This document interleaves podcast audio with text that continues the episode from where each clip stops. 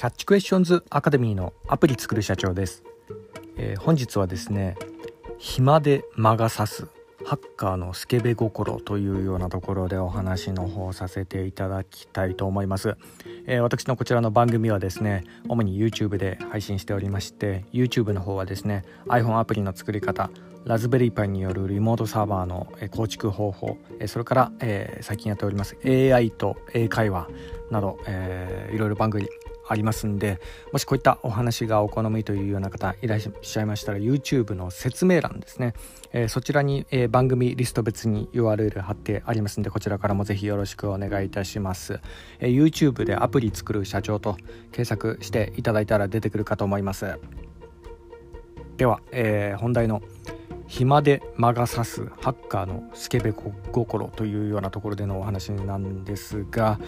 まああれですね。あの人間、えー、暇だとよくないですね。って。あのなんですかね。あの、まあ、脳がね、えーまあ、であのデフォルトモードであのかなりいろんな余計なこと考えてしまったりするようなとこもあって、まあ、こういうのがこうあの長く続いたりすると、まあ、かえってこのうつ病になったりとか、まあ、そういうような、えー、可能性もあるので気をつけましょうみたいな話、まあ、ついこの間あのさせてもらったんですが、まあ、その一方でですねあのこれどっちかというと IT エンジニアの、えー、方によくありがちなのかもしれないんですけどいろいろロジカルにね考えられちゃうような人っていうのはですねあの変ないたずらとかねそういうの思いついちゃったりするんですよね、はい、この暇すぎたりすると。だからあの会社がね、えー、ホワイトな人ほど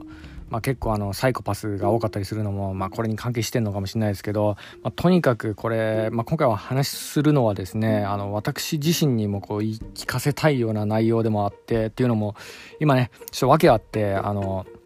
まあ、転職しまし転職しましてですね今ちょっと暇な状況なんですよね。はい。あの本業の方はあんまりこう仕事しなくてもいいような状況っていうかもう有給消化の段階になってるようなところでもあるんで、まあ、だからこうあれこれちょっといろいろ考えてしまうところもあるのでこういう時にね変な横島な考えをちょっと起こさないようにこうするためにも今あの配信行ってるみたいなそんなようなところでもあるんですけど、まあ、とにかくねあの暇な人ちょっと気をつけてくださいっていうのはあのやっぱねあの副業とかやっぱり趣味とかそういうのにこう没頭しましょうね。あの本業があんまりちょっと仕事なかったりするような人なんかは、まあ、特に注意かもしれないです。はい。で、えーまあ、ちょうど、まあ、前回の話であの会社を辞める時に、ね、あのあんま無駄なことをするなみたいなまあ、そういうような体で、まあ、自分なりにもちょっとかっこいいこと言えたかなっていうことを言った手前、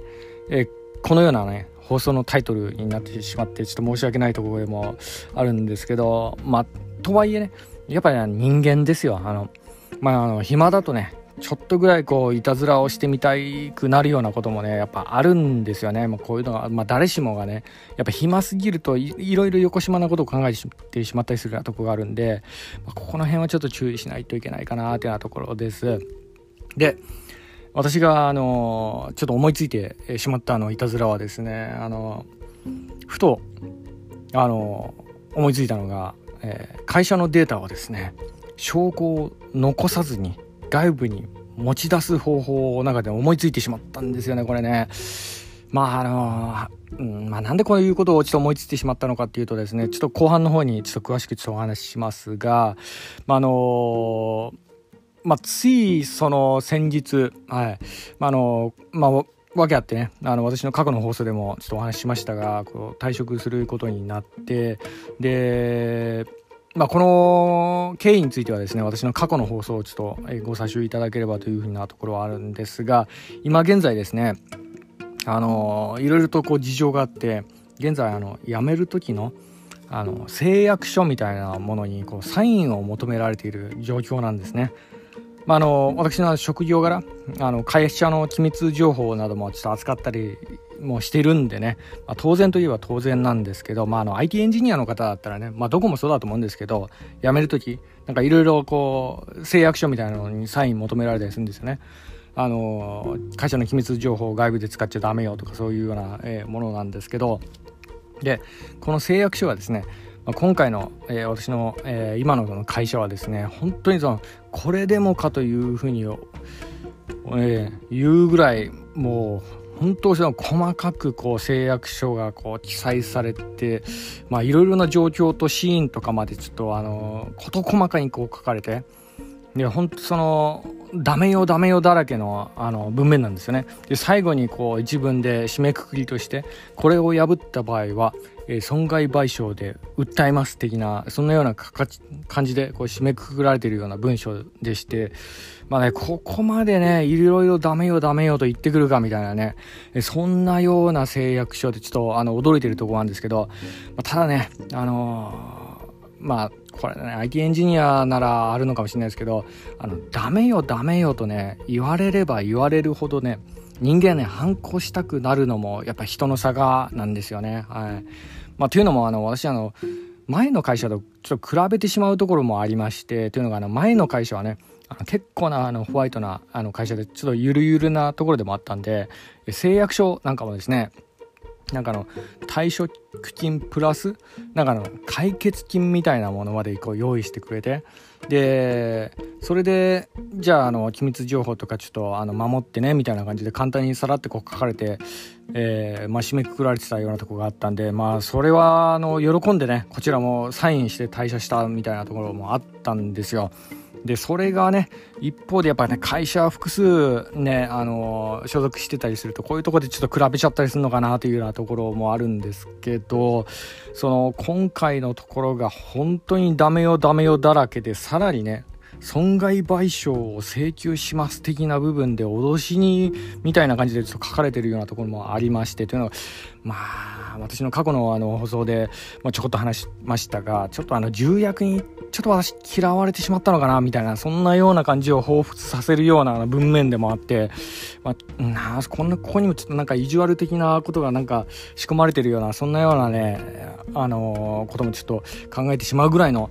えそういうようなの内容でもありました。で今回の職場はですね、えー、短期離職っていうようなこともあってまあなんかね退職金とか、えー、そういうのも出るわけでもないしそれからあの解決金とか、まあ、短期離職なんでねそういうのも用意されるわけでもないしなのでえー、駆け引きになる材料が多分向こうもないんだと思うんですね。だからこの損害賠償で訴えます的な脅しで、あのー、なんかやってんのかなみたいな、うん、まあ普通だったらね、なんかこういうこれこれ近々のお金を打つのはね、あのー、ちょっと解決金として用意します。なので、えー、この誓約書にちょっとサインしてくださいって、これができたら、あのーね、その解決金あげますよみたいなサインしてもらったらっていうのが、まあ普通の、まああの、ホワイトな企業なやり方だと思うんですけどね。はい。まあ、ただ、あの、あまりにもちょっと短期的すぎたのかなっていうようなところもあるんで、その解決金とか退職金とかそういう駆け引きになる材料がやっぱなかったので、こういうような、えー、ところになったのかもしれないですね。はい。で、やっぱね、こうね、いくらなんでもこの、さすがにここまで細かく書くか、みたいな誓約書になってくると、もうね、あの、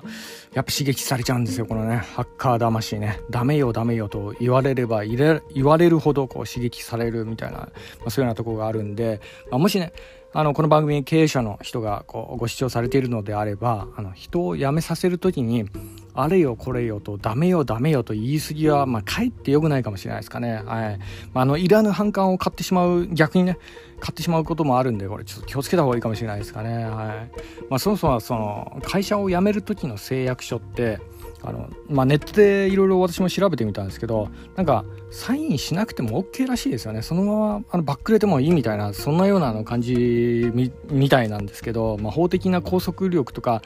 まあ、そうあの会社がね強制的にこれ誓約書を書かなければいけないっていうふうに押すのもやっぱ難しいとこもあるらしいですね。はい、なので、まあもちろんあの、それを書いてもらうがために退職金とか、あの、解決金とかそういうのを用意するのが、まあ筋らしいんですけど、そういうのも用意せずに、ただ誓約書書いてくれってこう言ってくるのは、結構バックれてしまうこともなんかできたりするらしいですよね。はい。なんで、私もね、あの、ダメよ、ダメよとこう言ってきたのに対して、うん、はいはい、書きます、書きますと言いながら、あ、忘れてしまいました的にね、え退職の最終日まで引っ張ってやろうかなというふうにも思ったりしているようなところもあるんですけど、まあ、ともあれね、あのまあ、とにかくその、まあ、今回ちょっとお話ししたかったのがあの暇はあんまり良くないいろいろな横島なことを考えてしまうっていうようなところがあるのでなのでちょっとまあ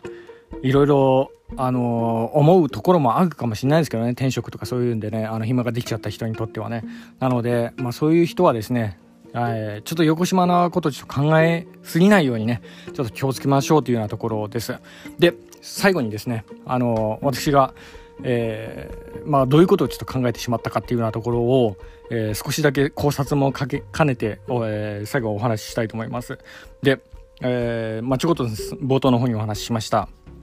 会社のデータを持ち出す経路と、それに関する、え考察を少ししてみたいと思いますが、まあ、要するにですねあの大きく分けて4つぐらい方法があるんですよね。あの会社のデータをこう外部に持ち出すっていうのはまず一つはおなじみの USB メモリでの持ち出し、まあ、これはの今の時代ってもう徹底的にマークされてるんで、まあ、そもそもね記憶デバイスを会社の PC にマウントする時にはそれなりの申請プロセスとかそういったのもあったりするんでまずこれ足がつくので、まあ、こういうのなのでいたずらしちゃダメですよっていうのは、うん、とこはまず、えー、1つ目ですよね。で2つ目は、えーまあ、これもまあ有名っちゃな、まあ、誰しもやってると思うんですけどあのメールうん。まあ、個人アドレスへの転送、